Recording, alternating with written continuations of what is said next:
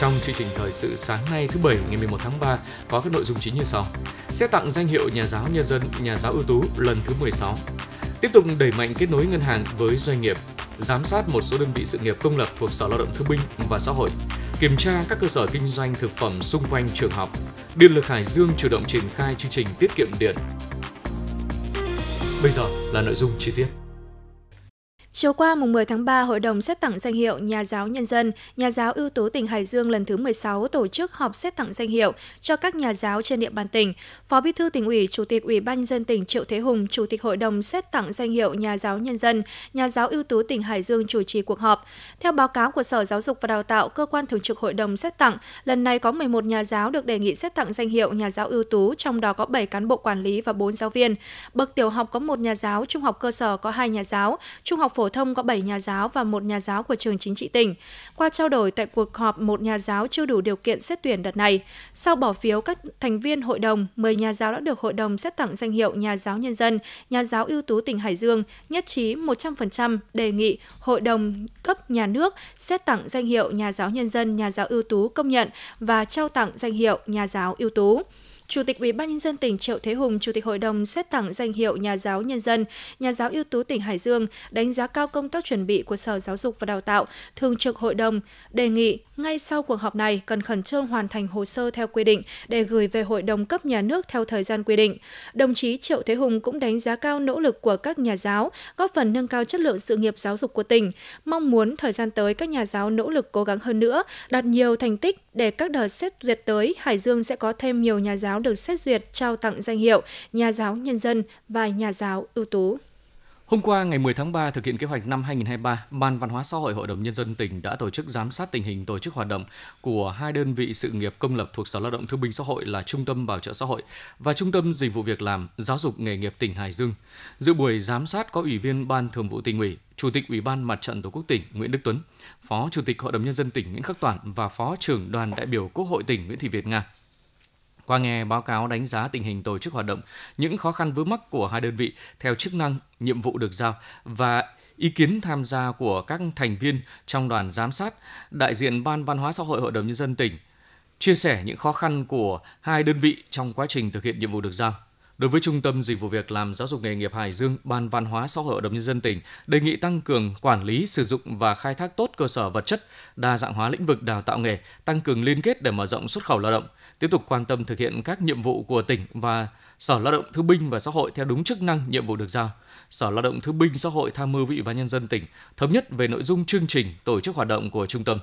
Trung tâm bảo trợ xã hội nên sử dụng tối đa cơ sở vật chất nhân lực để chăm sóc nuôi dưỡng các đối tượng theo nhiệm vụ được phân công. Trong công tác hướng nghiệp dạy nghề, trung tâm cần nghiên cứu, đưa và dạy các nghề thủ công phù hợp với các đối tượng việc chăm sóc nuôi dưỡng các đối tượng nên vận dụng tối đa cơ chế chính sách của nhà nước, tăng cường tổ chức các hoạt động trải nghiệm, đặc biệt là các kỹ năng sống, kỹ năng chăm sóc bản thân. Với các đề xuất kiến nghị của hai trung tâm, Ban Văn hóa xã hội Hội đồng nhân dân tỉnh sẽ tổng hợp báo cáo với Thường trực Hội đồng nhân dân tỉnh xem xét giải quyết.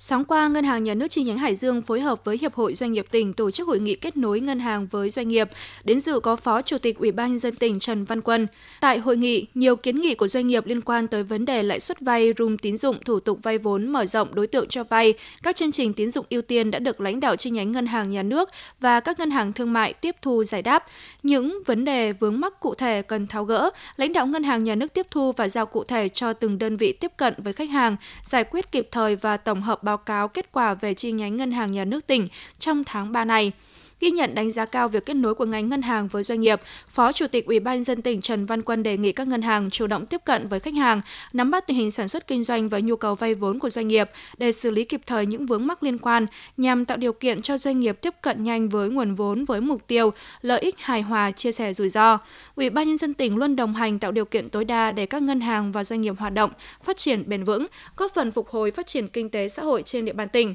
Cũng tại hội nghị đã diễn ra chương trình kết nối ký kết hợp đồng tín dụng trị giá 3,2 tỷ đồng giữa Vietcombank chi nhánh Hải Dương và công ty trách nhiệm hữu hạn một thành viên thương mại vận tải Tứ Lộc ở thành phố Hải Dương. Ủy ban nhân dân tỉnh vừa ban hành kế hoạch thực hiện chương trình mục tiêu quốc gia giảm nghèo bền vững trên địa bàn tỉnh Hải Dương năm 2023. Theo kế hoạch, Ủy ban nhân dân tỉnh đề ra mục tiêu phấn đấu giảm tỷ lệ hộ nghèo xuống còn 1,6% theo nghị quyết Hội đồng nhân dân tỉnh Hải Dương về kế hoạch phát triển kinh tế xã hội năm 2023, phấn đấu 100% hộ nghèo, hộ cận nghèo, hộ mới thoát nghèo và các đối tượng chính sách khác có nhu cầu và đủ điều kiện đều được vay vốn các chương trình tín dụng chính sách ưu đãi. 100% người thuộc hộ nghèo, hộ cận nghèo được cấp thẻ bảo hiểm y tế và được hưởng các quyền lợi về khám chữa bệnh tại các cơ sở khám chữa bệnh có đăng ký khám chữa bệnh bảo hiểm y tế theo quy định.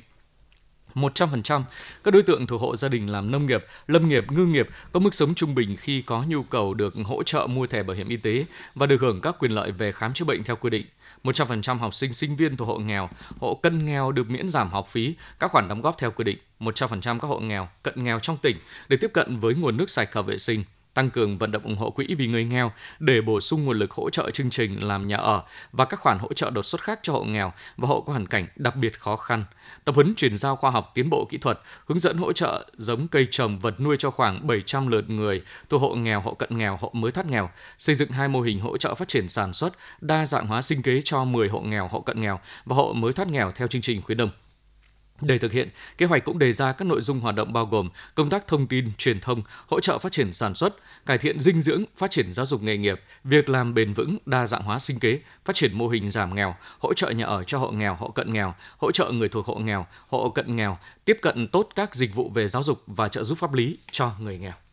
Trong bối cảnh hội nhập kinh tế quốc tế ngày càng sâu rộng, tính cạnh tranh cao, việc xây dựng phát triển quảng bá và bảo vệ thương hiệu có ý nghĩa sống còn với với mỗi doanh nghiệp nói riêng và cộng đồng doanh nghiệp Việt Nam nói chung. Thời gian qua, việc xây dựng và bảo vệ thương hiệu của các doanh nghiệp ở tỉnh ta còn nhiều hạn chế. Hiện nay toàn tỉnh có 3 doanh nghiệp có sản phẩm đạt thương hiệu quốc gia và đang cần có sự hỗ trợ để các doanh nghiệp xây dựng và bảo vệ thương hiệu đạt hiệu quả cao, nâng tầm quốc tế. Quyết định số 40 QĐ-TTG ngày 7 tháng 1 năm 2016 của Thủ tướng Chính phủ ban hành chiến lược tổng thể hội nhập nhập quốc tế đến năm 2020, tầm nhìn đến năm 2030 nêu rõ, nâng cao năng lực cạnh tranh quốc gia, doanh nghiệp và sản phẩm, phấn đấu xây dựng thương hiệu, nhãn hiệu quốc gia có uy tín quốc tế, trong đó nòng cốt là chương trình Thương hiệu quốc gia Việt Nam, chương trình Người Việt Nam dùng hàng Việt Nam. Thực tế cho thấy công ty cổ phần gốm Chu Đậu sau khi sản phẩm đạt thương hiệu quốc gia lần thứ hai liên tiếp thì giá trị của sản phẩm được đánh giá cao ở thị trường trong khu vực và đặc biệt là thế giới. Theo đó, giá trị của sản phẩm gia tăng và việc xuất khẩu sang các thị trường Mỹ, châu Âu thuận lợi hơn, khách hàng tin dùng.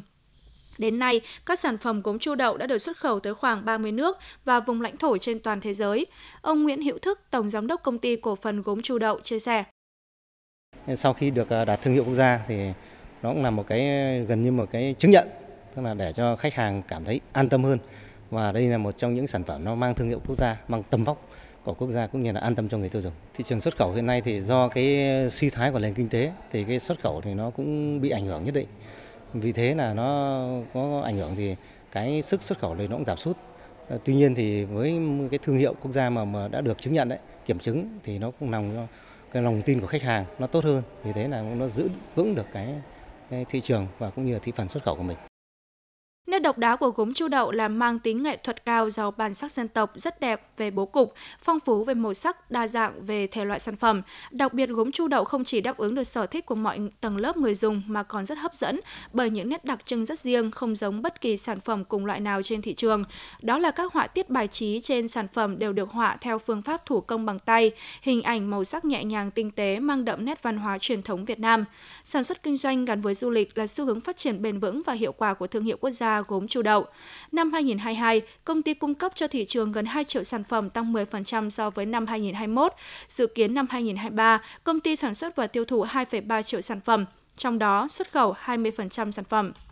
Thương hiệu quốc gia khẳng định chất lượng đổi mới sáng tạo, năng lực tiên phong của doanh nghiệp. Công ty cổ phần Resta Serra ở thành phố Chí Linh đã đầu tư dây chuyền mới sản xuất gạch ốp lát cao cấp. Porinland Granite sử dụng các loại men mài bóng phủ nano, men chisel, men vi men vi tinh với các kích cỡ lớn phù hợp với các công trình lớn như nhà hàng, khách sạn, công sở và nhà biệt thự. Các sản phẩm của công ty được khách hàng đánh giá chất lượng cao. Giá thành hợp lý rẻ hơn hàng nhập khẩu rất nhiều. Năm 2022, số lượng sản phẩm của đơn vị cung cấp cho thị trường không tăng với năm 2021, nhưng giá trị doanh thu tăng 10%. Giá trị doanh thu tăng do chất lượng sản phẩm cao cấp quyết định. Đây chính là giá trị thương hiệu của doanh nghiệp. Năm 2023, công ty dự kiến sản xuất khoảng 8 triệu thương hiệu của doanh nghiệp. Năm 2023, công ty dự kiến sản xuất khoảng 8 triệu mét khối gạch ốp lát các loại. Để nâng cao hàng Việt và bảo vệ thương hiệu hàng Việt Nam rất cần có hàng rào thuế quan. Trao đổi về vấn đề này, ông Đặng Văn Việt, Tổng Giám đốc Công ty Cổ phần Resta Serra cho biết. Đất nước nào cũng như vậy thôi, là muốn đất nước phát triển bền vững thì sản xuất ra hàng hóa phải có tính cạnh tranh trên thị trường trong nước và thế giới. Thế thì hiện nay là với cái sản phẩm của cùng loại mà nhập khẩu ví dụ như nhập khẩu của Ấn Độ với giá nhân công của uh, lao động bình thường ở bên họ thì hiện nay là chi phí nhân công của họ giảm một nửa so với lại chi phí nhân công của Việt Nam. Và năng suất lao động có khi họ lại còn cao hơn. Đấy đấy là những cái khó khăn. Và hiện nay là cái hàng rào thuế quan của chúng ta là gần như là là gần như là không không có. Thế cho nên là cái cạnh tranh với hàng xuất khẩu là cũng rất khó khăn thế thì tôi cũng đề nghị là cái thứ nhất là để các doanh nghiệp chung mà phát triển tốt thì ờ, các cấp chính quyền trung ương cũng như địa phương cũng phải ờ, quan tâm hơn nữa đối với sự phát triển của doanh nghiệp. Thương hiệu quốc gia, chiến lược ưu tiên người Việt Nam dùng hàng Việt Nam nhằm nâng cao giá trị và bảo vệ thương hiệu hàng Việt Nam để hỗ trợ doanh nghiệp phát triển và hội nhập. Trong điều kiện lạm phát kinh tế dấu hiệu phục hồi chậm hiện nay thì rất cần có các chính sách để hỗ trợ doanh nghiệp ổn định sản xuất, xây dựng thương hiệu. Thực hiện chỉ đạo của Chủ tịch Ủy ban nhân dân tỉnh tại văn bản số 495 ngày 24 tháng 2 năm 2023 về việc xem xét kết quả kiểm tra hoạt động thu phí đối với hợp đồng dự án đường 188 quốc lộ 17B đoạn An Thái Mạo Khê, Sở Giao thông Vận tải đề nghị các sở ban ngành của tỉnh và Ủy ban nhân dân các huyện thị xã thành phố đẩy mạnh tuyên truyền, vận động cán bộ công chức viên chức người lao động trong cơ quan đơn vị, các tổ chức doanh nghiệp người dân hoạt động trên địa bàn quản lý, tiếp tục thực hiện dán thẻ đầu cuối trên các phương tiện ô tô cá nhân và sử dụng dịch vụ thu phí điện tử không dừng để lưu thông qua qua các trạm thu phí, tuân thủ quy định về xe được ưu tiên qua trạm thu phí đường bộ theo thông tư số 35 ngày 15 tháng 11 năm 2016 và thông tư số 28 ngày 30 tháng 11 năm 2021 của Bộ Giao thông Vận tải. Ban chỉ đạo 138 tỉnh vừa ban hành kế hoạch kiểm tra công tác phòng chống tội phạm, tệ nạn xã hội và xây dựng phong trào toàn dân bảo vệ an ninh Tổ quốc trên địa bàn tỉnh năm 2023. Thời gian kiểm tra dự kiến trong quý 1 năm 2023 sẽ kiểm tra Ban chỉ đạo 138 cấp huyện cấp xã thuộc địa bàn huyện Nam Sách, Tứ Kỳ, Thanh Miện. Quý 2 năm 2023, kiểm tra Ban chỉ đạo 138 cấp huyện cấp xã thuộc địa bàn huyện Thanh Hà, Kim Thành, Ninh Giang. Quý 3 năm 2023, kiểm tra Ban chỉ đạo 138 cấp huyện cấp xã thuộc địa bàn thành phố Hải Dương, thành phố Chí Linh và huyện Cẩm Giang. Quý 4 năm 2023, kiểm tra Ban chỉ đạo 138 cấp huyện cấp xã thuộc địa bàn huyện Bình Giang, Gia Lộc và thị xã Kinh Môn. Nội dung kiểm tra gồm công tác lãnh đạo chỉ đạo triển khai thực hiện các văn bản chỉ đạo của Trung ương, của tỉnh ủy, Ủy ban nhân dân tỉnh và Ban chỉ đạo 138 tỉnh về công tác phòng chống tội phạm, tệ nạn xã hội và xây dựng phong trào toàn dân bảo vệ an ninh Tổ quốc công tác kiện toàn Ban chỉ đạo 138 địa phương, phân công trách nhiệm của từng thành viên Ban chỉ đạo và việc tổ chức thực hiện quy chế hoạt động của Ban chỉ đạo, kết quả thực hiện công tác phòng chống tội phạm, tệ nạn xã hội và xây dựng phong trào toàn dân bảo vệ an ninh Tổ quốc của Ban chỉ đạo 138 cấp huyện, cấp xã, với mục đích nhằm kiểm tra đánh giá vai trò trách nhiệm của Ban chỉ đạo 138 của từng thành viên Ban chỉ đạo 138 các cấp trong việc thực hiện công tác phòng chống tội phạm, tệ nạn xã hội và xây dựng phong trào toàn dân bảo vệ an ninh Tổ quốc năm 2023 đồng thời làm rõ những tồn tại hạn chế khó khăn vướng mắc nguyên nhân và giải pháp nâng cao hiệu quả hoạt động của Ban chỉ đạo 138 các cấp, cũng như công tác phòng chống tội phạm, tệ nạn xã hội và xây dựng phong trào toàn dân bảo vệ an ninh Tổ quốc trên địa bàn tỉnh. Sáng qua, ngày 10 tháng 3, tại xã Thăng Long, thị xã Kinh Môn, tỉnh đoàn và Hội Cựu Thanh niên xung phong tỉnh phối hợp với Trung tâm Y tế xã Thăng Long tổ chức chương trình khám bệnh tình nguyện tư vấn và phát thuốc miễn phí cho 120 gia đình chính sách trên địa bàn xã. Tại chương trình, ban tổ chức đã trao tặng 30 xuất quà cho các gia đình chính sách hoàn cảnh khó khăn, mỗi suất trị giá 500.000 đồng, khám tư vấn sức khỏe, cấp phát thuốc miễn phí cho 120 người thuộc diện gia đình chính sách, gia đình có công với cách mạng, cựu thanh niên xung phong hộ nghèo, hộ cận nghèo trên địa bàn. Ngoài việc chẩn đoán ban đầu trên cơ sở triệu chứng lâm sàng cho một số bệnh các bác sĩ còn tư vấn kiến thức phòng tránh một số bệnh phổ biến thường gặp, giúp người dân nâng cao ý thức trong việc chăm sóc sức khỏe bản thân và gia đình. Đây là hoạt động thiết thực để chào mừng kỷ niệm 92 năm ngày thành lập Đoàn Thanh niên Cộng sản Hồ Chí Minh và thể hiện tinh thần tiên phong sung kích trong các hoạt động tình nguyện vì cộng đồng của tuổi trẻ tỉnh nhà.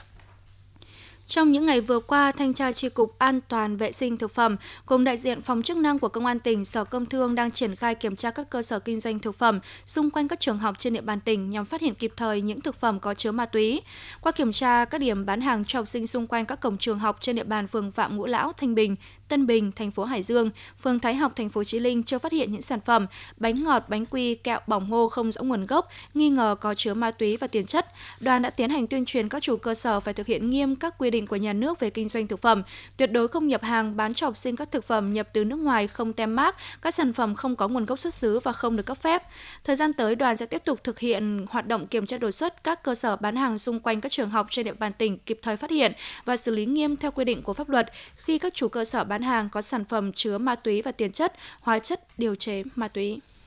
Năm 2023, thị xã Kim Môn đã phát lệnh khám tuyển nghĩa vụ quân sự đối với 893 thanh niên, trong đó có 846 thanh niên lên khám đạt tỷ lệ 95%, 429 thanh niên đủ điều kiện sức khỏe nhập ngũ chiếm 51% số thanh niên lên khám. Để kịp thời động viên các thanh niên đủ điều kiện nhập ngũ, các ủy chính quyền các địa phương thị xã Kim Môn đã tổ chức nhiều hoạt động quan tâm chăm lo thanh niên nhập ngũ như tặng quà, sổ tiết kiệm, khen thưởng những thanh niên tình nguyện viết đơn, thanh niên có hoàn cảnh khó khăn. Năm 2023, thị xã Kim Môn không có trường hợp thanh niên không nhận lệnh gọi nhập ngũ, thanh niên không chấp hành lệnh gọi nhập ngũ. Toàn thị xã đã giao đủ 230 thanh niên cho các đơn vị nhận quân của Bộ Quốc phòng, Quân khu 3 và 23 thanh niên cho Bộ Công an. Với những kết quả đã đạt được, Chủ tịch Ủy ban nhân dân thị xã Kinh Môn đã khen thưởng cho 10 tập thể, 10 cá nhân có thành tích tiêu biểu trong công tác tuyển chọn gọi công dân nhập ngũ năm 2023.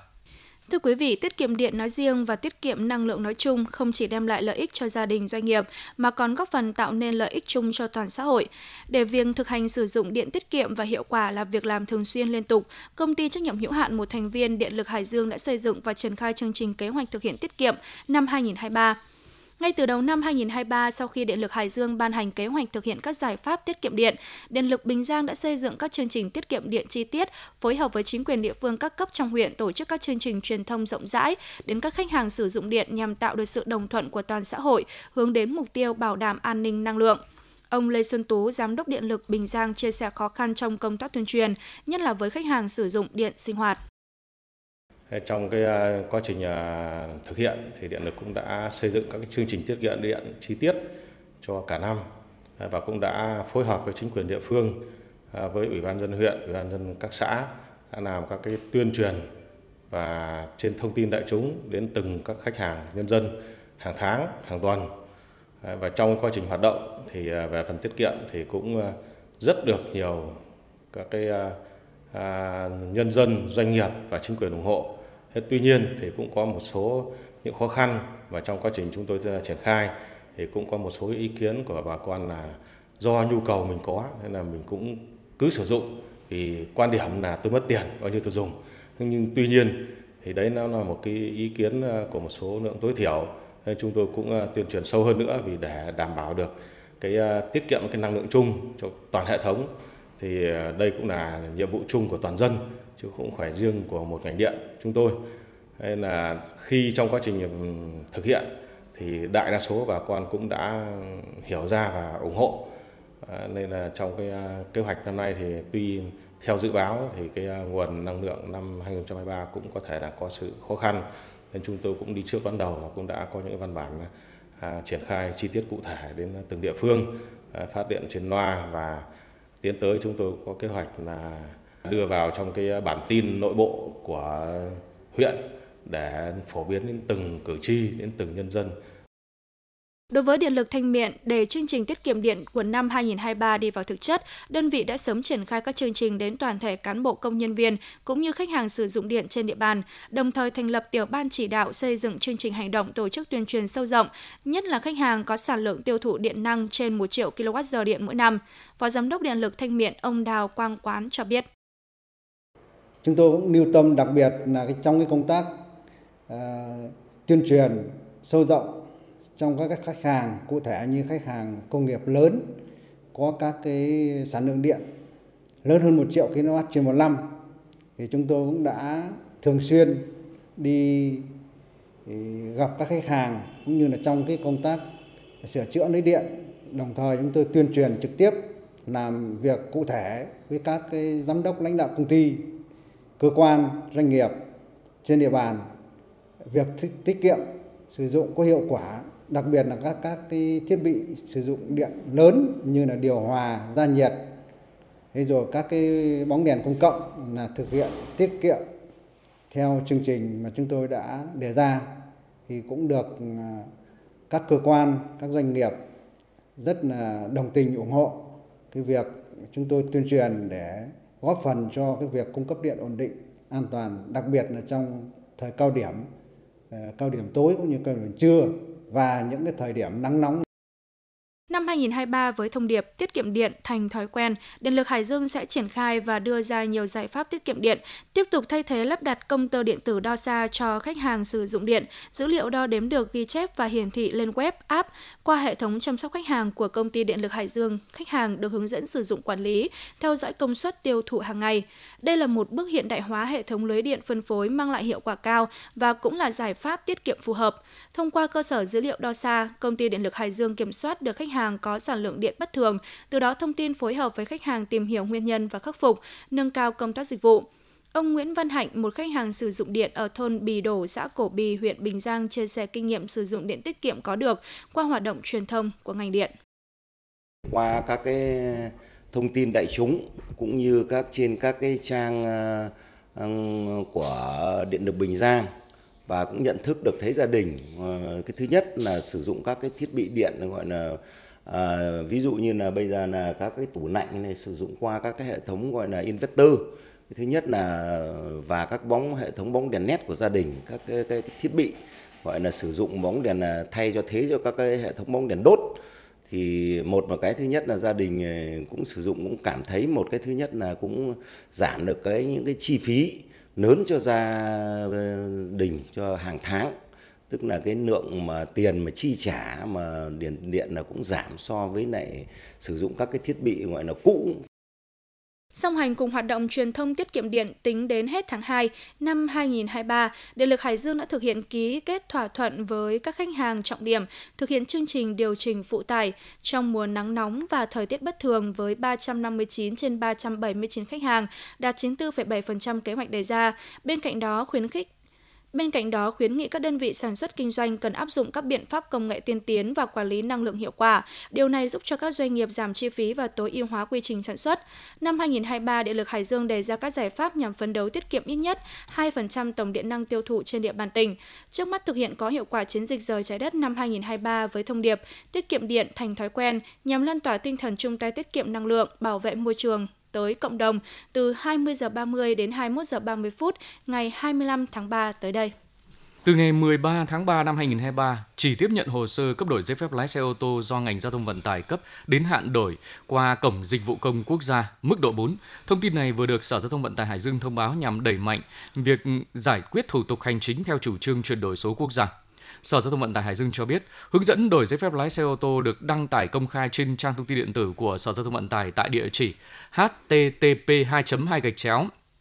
sogtvt.hải dương.gov.vn để mọi người dân nắm được và thực hiện. Ngoài ra, Sở Giao thông Vận tải Hải Dương sẽ bố trí cán bộ trực tại Trung tâm Phục vụ Hành chính công của tỉnh để hướng dẫn người dân thực hiện đổi giấy phép lái xe ô tô đến hạn đổi trên Cổng Dịch vụ Công Quốc gia, đồng thời phối hợp với Phòng nghiệp vụ của Công an tỉnh, Sở Y tế giải quyết các vướng mắc phát sinh trong quá trình thực hiện. Trường hợp hồ sơ đề nghị cấp đổi giấy phép lái xe ô tô bị từ chối sẽ được hoàn trả lệ phí. Tình trạng mất trật tự an toàn giao thông ở khu vực ngã tư ghẽ Tân Trường, huyện Cầm Giang tái diễn từ lâu tiềm ẩn nguy cơ xảy ra tai nạn, cần sớm được xử lý dứt điểm. Cụ thể, theo ghi nhận của phóng viên, trục đường quốc lộ 5 luôn có lưu lượng người và phương tiện tham gia giao thông đông. Nhưng tại khu vực ngã tư ghẽ theo hướng Hải Phòng, Hà Nội, không ít ô tô xe máy vẫn dừng đỗ ngay ở lòng đường, gây cản trở và nguy cơ mất an toàn giao thông. Nhiều người điều khiển xe máy không chỉ không đội mũ bảo hiểm mà còn ngang nhiên đi ngược chiều đường. Các hộ kinh doanh bày bán rau cùng nhiều loại hàng hóa khác và dựng biển quảng cáo tràn ra hết cả vỉa hè dẫn đến không còn lối đi. Người đi bộ phải đi xuống lòng đường rất dễ xảy ra tai nạn. Được biết, chính quyền địa phương xã Tân Trường và các ngành chức năng huyện Cầm Giang đã vài lần giao quân giải tỏa, nhưng do lơ là trong công tác quản lý nên sau tình trạng vi phạm như vừa nêu lại tiếp tục tái diễn như kiểu bắt cóc bỏ đĩa. Để không tái diễn tình trạng mất an toàn giao thông tại khu vực ngã tư ghẽ cùng với giao quân giải tỏa, cần tăng cường quản lý giám sát của chính quyền địa phương và cơ quan chức năng, có thể thông qua các tổ tự quản đảm bảo trật tự an toàn giao thông ngay tại cơ sở.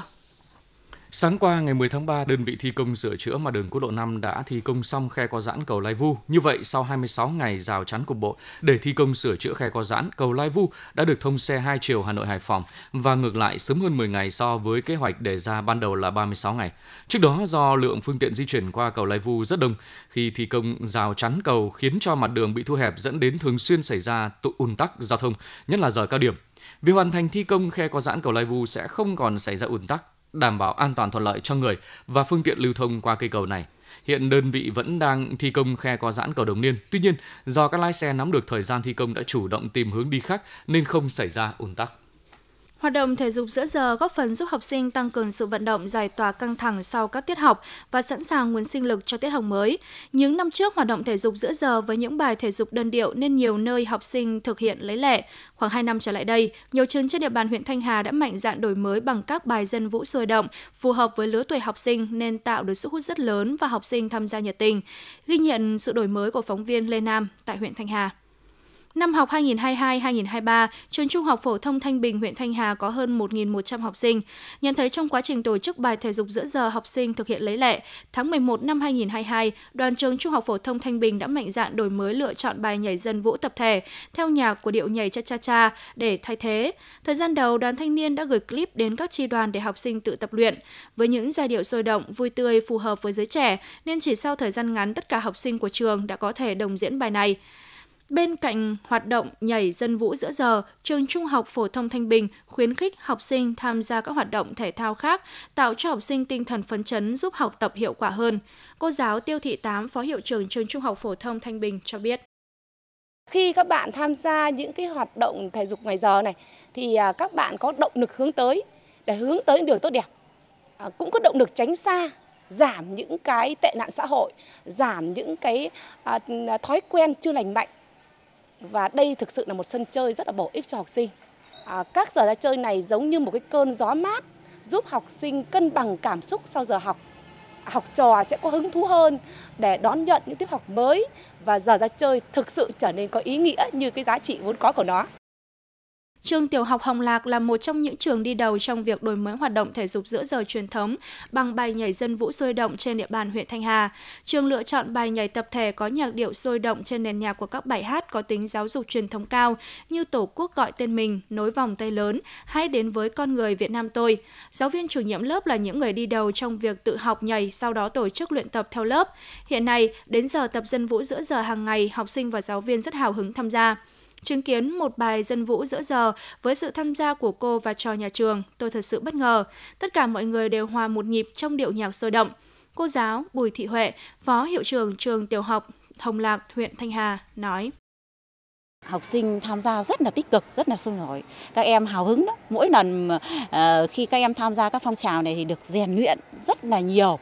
về à, thể lực rồi cũng như cái niềm tự hào, lòng yêu nước. Đấy. Thế qua những hoạt động này là uh, học sinh thấy được trao dồi, được phát huy rất nhiều năng lực phẩm chất của người học sinh và tự tin hơn, yêu trường hơn, yêu lớp hơn và thấy là ngày nào mình đến trường cũng giống như là một ngày vui. Trung học cơ sở Việt Hồng cũng là đơn vị đổi mới hoạt động thể dục giữa giờ bằng các bài nhảy dân vũ sớm. Sau khi liên đội trường triển khai các bài nhảy dân vũ, học sinh các lớp rất hào hứng tập luyện và tích cực tham gia các hoạt động ngoài giờ lên lớp. Trường cũng thay đổi các bài nhảy dân vũ qua mỗi năm học để tạo nét tươi mới trong các bài nhảy. Theo đại diện nhà trường, việc đổi mới hoạt động thể dục giữa giờ hàng ngày bằng các bài nhảy dân vũ đã thực sự tạo sự khác biệt học sinh hứng thú tham gia hơn, cô giáo Phạm Thùy Giang, Tổng phụ trách đội trường Trung học cơ sở Việt Hồng, huyện Thanh Hà cho biết thêm. Tôi có ừ, tham khảo một số bài nhảy nhân vân vũ và sau đó là có tập huấn cho cái đội uh, cho một nhóm đội đấy, tập huấn cho các em và sau đó là triển khai uh, tới các em học sinh trong toàn trường. Thì uh, sau khi triển khai cái bài nhảy dân vũ này thì uh, tôi nhận thấy là các em học sinh rất là hào hứng uh, tập luyện và À, các em à, tích cực hơn trong các hoạt động ngoài giờ lên lớp Đấy, tham gia các em tham gia tích cực các trường trên địa bàn huyện Thanh Hà đã thực sự tạo đột phá trong tổ chức hoạt động thể dục giữa giờ. Các bài dân vũ với nhạc điệu sôi động phù hợp với tuổi trẻ đã tạo hứng thú cho học sinh để các em tự giác tham gia, từ đó các em có tinh thần phấn chấn, tiếp thu kiến thức hiệu quả hơn.